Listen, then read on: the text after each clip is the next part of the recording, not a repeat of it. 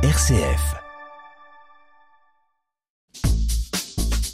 Les débats de l'écho, RCF Anjou. Vous l'avez peut-être entendu, la réforme des retraites qui a provoqué tant de remous dans notre pays ces derniers mois est entrée en vigueur au 1er septembre. L'âge légal de départ est désormais fixé à 62 ans et 3 mois. Il atteindra progressivement 64 ans d'ici à 2030. Nous allons donc travailler plus longtemps, maintenir nos aînés quelques trimestres supplémentaires en entreprise. Mais la question, c'est pourquoi faire? Quelle mission leur confier? Comment gérer les fins de carrière de nos seniors? Comment capitaliser sur leur expérience et leurs compétences? Et comment mettre fin aux stéréotypes qui freinent leur recrutement? On va prendre le temps d'évoquer ces questions avec deux invités. Sylvain Appert, entrepreneur, président d'honneur du Medef Choletais, et Alexis Voizar, dirigeant du cabinet de recrutement et solutions RH PerfHom à Angers. Bonjour messieurs. Bonjour Bastien. Vous nous entendez, oui Sylvain, vous nous entendez, vous êtes à Cholet. Oui, on a parlé du mentorat, messieurs, en première partie d'émission. J'aimerais d'abord savoir ce que vous en pensez, Alexis. Bonne ou mauvaise idée pour valoriser justement nos aînés? J'en pense que du bien, et j'ai eu la chance dans ma jeune carrière d'avoir déjà pu occuper cette fonction de mentor intra-entreprise dans une grande multinationale qui voulait justement créer ses ponts dans un registre que vous avez très bien décrit, dans une posture assez différente, et d'animer cette communauté de mentors. Donc je trouve que c'est une très belle initiative. Oui. Sylvain, sur cette question du mentorat pour justement accompagner aussi les jeunes et faire travailler les anciens sur quelque chose d'un peu différent? Oui, alors évidemment, c'est sous-jacent. Le sujet d'expérience fait que le mentorat est une évidence quand on parle des seniors dans l'entreprise. Ça, c'est pour le sujet de ceux qui sont déjà en entreprise et qui peuvent accompagner la jeune génération. Donc évidemment, on ne peut pas, ni en tant qu'entrepreneur, ni en tant que médafiant, tout ce que l'on veut, être contre cette mission. Après, on lui donne un nom, très bien, mais on va voir. Mais le vrai sujet, c'est surtout ceux qui n'ont pas de job. On n'en est pas encore au mentorat. Oui, bien sûr. Mais néanmoins, il y a quand même heureusement beaucoup de seniors dans notre pays qui ont un travail, qui sont en capacité de transmettre. D'ailleurs, est-ce que tout le monde est en capacité de transmettre? Philbert Corbrejo avait l'air de dire voilà, c'était pas tous, Alexis. Est-ce que on a tous cette fibre pédagogique en nous? C'est pas certain. Non, bien sûr, chacun peut avoir des prédispositions plus ou moins naturelles pour cela. Pour autant, chacun a un savoir à transmettre. Donc la question, ça peut être aussi comment, même quand ça n'est pas très naturel pour moi, je peux transmettre ce savoir. Et parfois, c'est peut-être plus par les mains que par le geste, que par la parole. Mais très bien, ce geste, il est magnifique et il faut le transmettre. Mais ça doit pas être un horizon unique pour autant. On doit pas se dire, tiens, on a des seniors, ils ne vont servir qu'à ça, à transmettre. Non, bien sûr, chacun peut avoir sa trajectoire propre, mais les seniors en général créent une valeur en fait immatérielle et matérielle qui est très concrète et parfois difficilement appréhendable, mais qu'il faut mesurer. Les seniors, on connaît leur maturité, on connaît leur capacité d'adaptation aussi. Ils ont beaucoup à transmettre dans les organisations et dans les contextes économiques qu'on connaît. Donc c'est d'abord une belle ressource, un beau trésor, quoi. Philbert Corbrejo avait l'air de dire que finalement le mentorat était assez peu développé dans les entreprises. À votre avis, pourquoi, Sylvain Appert? Ça peut être lié à plein de raisons. Il y a un sujet, de toute façon, de confiance dans nos seniors, qu'ils soient dans l'entreprise ou extérieur d'entreprise. Et je suis bien d'accord avec ce que vous venez de dire sur la pédagogie, d'ailleurs, de la transmission. Tout le monde n'est pas fait pour ça. Mais un savoir-faire, d'une manière ou d'une autre, peut se transférer. C'est là où peut se transmettre. C'est là où, d'ailleurs, le chef d'entreprise peut, ou ses encadrants peuvent intervenir pour faciliter ce genre de choses. Mais pour ce qui est du fait que l'entreprise doit changer sa vision des choses vis-à-vis de cette catégorie senior, on en a déjà parlé, d'ailleurs, votre antenne. L'année dernière, vous vous rappelez certainement qu'on avait lancé un job senior sur le territoire choletais. L'objectif, c'était de comprendre aussi où il y avait tous ces blocages ou micro-blocages, s'il y en avait. Il y en a toujours, évidemment. C'est un peu simple aussi, toujours, et je suis aussi dans ce discours-là, de dire « ouais, mais... ils ont l'expérience, ils ont plein de choses, oui, mais il y a aussi des inconvénients à l'emploi des seniors. Il faut les traiter pour qu'on n'ait pas systématiquement ce mur devant nous. Pour le job, pendant la préparation d'ailleurs du job de senior de l'époque, j'avais aussi travaillé avec l'inspection du travail sur laquelle on avait la présidence. Pas l'inspection du travail, la médecine du travail, pardon, et parce qu'on a aussi ce sujet-là, notamment sur les trucs musculo-squelettiques, on récupère des gens en fin de carrière, etc. Donc il y a des petits sujets à traiter sur lesquels il faut dédramatiser tout ça et trouver les bonnes solutions. Et ça te fait remettre d'ailleurs en cause beaucoup de choses dans l'entreprise et dans les administrations qui sont parallèles au monde de l'entreprise pour traiter ce sujet de senior et qui en fait rejaillit sur l'ensemble des salariés. Donc c'est important de le traiter. Ouais. Et je finis juste avec cette question du mentorat, parce que est-ce que finalement, je me fais peut-être l'avocat du diable, mais ça vient pas alimenter aussi d'une certaine manière l'idée ou la fausse idée qui viendrait nous faire dire que passé un certain âge, on est un peu moins efficace, faut qu'on renouvelle nos missions dans l'entreprise? Pour moi, ça pose la question de qu'est-ce que ça veut dire efficace, quels sont nos indicateurs de mesure. C'est pour ça que j'évoquais la question de la valeur immatérielle. Mais la réalité, c'est que quand vous avez un contexte d'entreprise où il y a une pression, il y a de l'épuisement, il y a de la fatigue, clairement, les personnes qui ont une certaine seniorité vont apporter de la sagesse, de la maturité, vont faire du bien. Et ça, c'est des choses qui sont difficilement mesurables, en tout cas qui rentrent pas du tout dans nos indicateurs, mais qui doivent trouver leur place dans la valeur créée. Voilà. Et souvent, voilà, je le dis, ça pose vraiment la question de la valeur créée. Et là-dessus, de ce point de vue-là, les seniors apportent une vraie valeur immatérielle. Sylvain Appert, sur cette question ? Complètement d'accord, évidemment, complètement d'accord. Il faut traiter l'immatériel quand on pense aux seniors, puisque c'est le sujet principal. Évidemment, si vous mettez un jeune qui est avec la capacité de sa jeunesse, malheureusement, on aimerait bien tous l'avoir à 25 ans, qui est devant une machine, et on va pas le mettre en concurrence avec quelqu'un qui a 60 ans. Non, évidemment que c'est l'immatériel qu'il faut traiter quand on parle des seniors. C'est plus qu'important. Après, on a quand même le sujet intra-entreprise du respect de la fonction et des gens qui ont des postes depuis longtemps. Il y a un vrai sujet de management. Il y a un vrai sujet aussi du respect de l'ancienneté de ces profils-là. Il y a des nouvelles technologies, il y a des nouveaux process. Moi, je trouve que les seniors, d'ailleurs, ont fait beaucoup d'efforts sur l'appréciation du numérique. Je trouve ils sont vraiment engagés. Moi, je suis vraiment fier de cette partie-là de la population dans mon pays, parce que je trouve ils se sont vraiment renouvelés. Je parle de ceux qui ont aujourd'hui entre 55 et même 65-70, vous voyez. Des gens qui sont vraiment... c'est quand même étonnant par rapport à... Il faut quand même se rendre compte de où en étaient les seniors il y a 15 ou 20 ans et regarder un petit peu ce que des gens aujourd'hui de 70 ans n'auraient pas fait à 60 ans il y a une quinzaine d'années. C'est très étonnant, cette évolution, et donc il faut être très enthousiaste par rapport à ça. Et je pense que le monde économique a tout intérêt à encourager et aller dans ce sens, sans oublier évidemment la jeunesse. Mais la jeunesse a énormément de points de soutien. Les seniors employables sont un peu dans le vide. Il faut le travailler. Néanmoins, il y a quand même des stéréotypes qu'on a dans dur. On les entend tous les jours. Des seniors, c'est trop cher, c'est peu flexible, c'est peu résistant au changement. Je suis désolé, mais c'est des discours qui continuent de circuler. Comment ça se fait qu'il y a encore de nombreuses entreprises aujourd'hui qui perçoivent pas ou peu l'intérêt que ça peut représenter d'avoir des seniors et qui préfèrent préparer, j'allais dire, leur sortie plutôt que leur fin de carrière?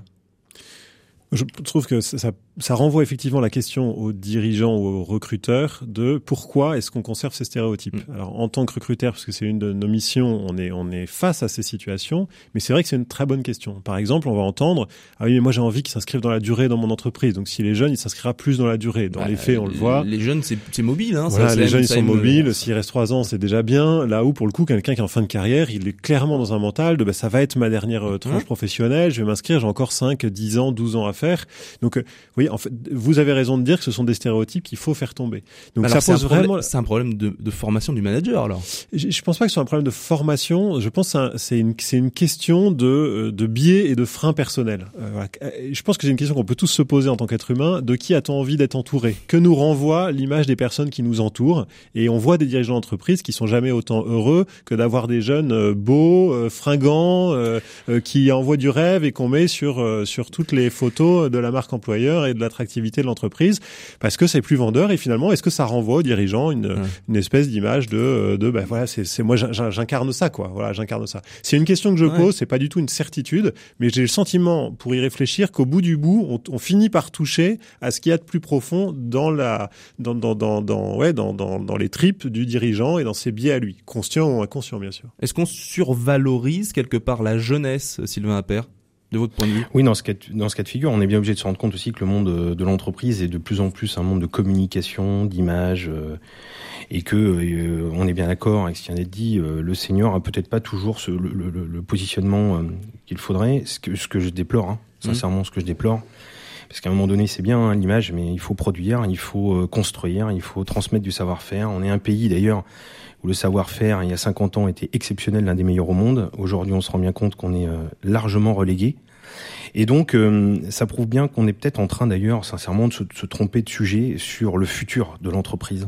Et il nous faudra, il faut l'espérer, vous ne pouvez pas entendre de la part du gouvernement, c'est une très bonne idée de dire il faut industrialiser le pays tout en disant, tout en ayant dans nos codes ou dans notre ADN simplement un sujet de représentation ou d'image de cette entreprise. C'est très important, on est d'accord. Le terme marque employeur me fait très souvent sortir de mes gonds parce que ceux qui l'utilisent le plus sont les premiers à évacuer les gens qui les gênent dans leur staff. Donc je suis très sceptique sur ces termes-là. Effectivement, il peut se poser la question du manager, mais un manager, c'est souvent quelqu'un qui s'est, on le voit sur nos territoires, notamment sur le Maine-et-Loire, on a quand même une pléthore de managers ou de dirigeants qui sont des autodidactes et ils ont appris par le terrain. Ils ont appris, qu'est-ce que ça veut dire apprendre par le terrain? Ça veut dire qu'on a connu cette jeune génération, on a connu cette plus ancienne génération, très souvent on est entre les deux. Et on a appris des deux. Je veux dire que tout le monde peut apporter à son entreprise en distinction d'âge. Après, vous pouvez très bien avoir la même chose avec la taille des gens, le poids des gens. Vous pouvez, tout peut rentrer en ligne de compte en termes d'image et en termes d'efficacité dans une entreprise. Je ne suis pas certain que quelqu'un qui a 55 ans est moins performant réellement que quelqu'un qui en a 25. En tout cas, il n'y a aucune étude scientifique qui le dit. Hein, tout à fait.